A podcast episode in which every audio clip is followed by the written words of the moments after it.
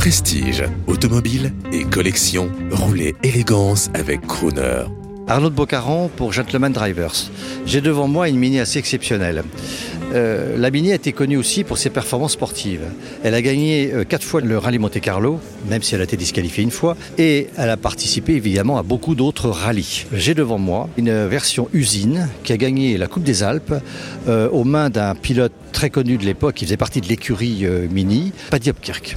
Elle est complète, entièrement d'origine et conservée dans son état tel qu'elle est présentée aujourd'hui.